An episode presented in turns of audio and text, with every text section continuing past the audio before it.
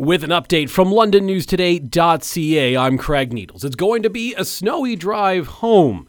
It's very snowy and cold in the region, too. We continue to be under a snow squall warning from Environment Canada that's expected to end this evening. The Middlesex London Health Unit issued a cold weather alert for today. That's expected to end overnight. As the snow stops, the temperature is going to rise as well. A high of minus two is in the forecast for tomorrow.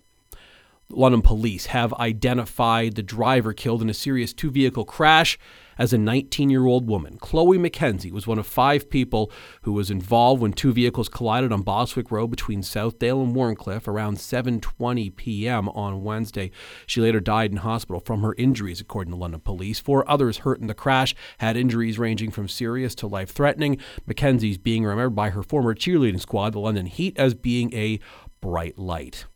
And London's Critch family has made a historic donation of $2 million to Fanshawe College to help more people working in the skilled trades. It's the largest individual donation the college has ever received. The fund will be used to launch the new Don Critch Skilled Trades Accelerator, a space for community members involved in the trades to exchange information and share employment opportunities amongst one another. The Critch family founded Auburn Developments in the community. The hope is that the accelerator will attract more people into the skilled trades, a sector that is currently facing a significant labor shortage throughout the province.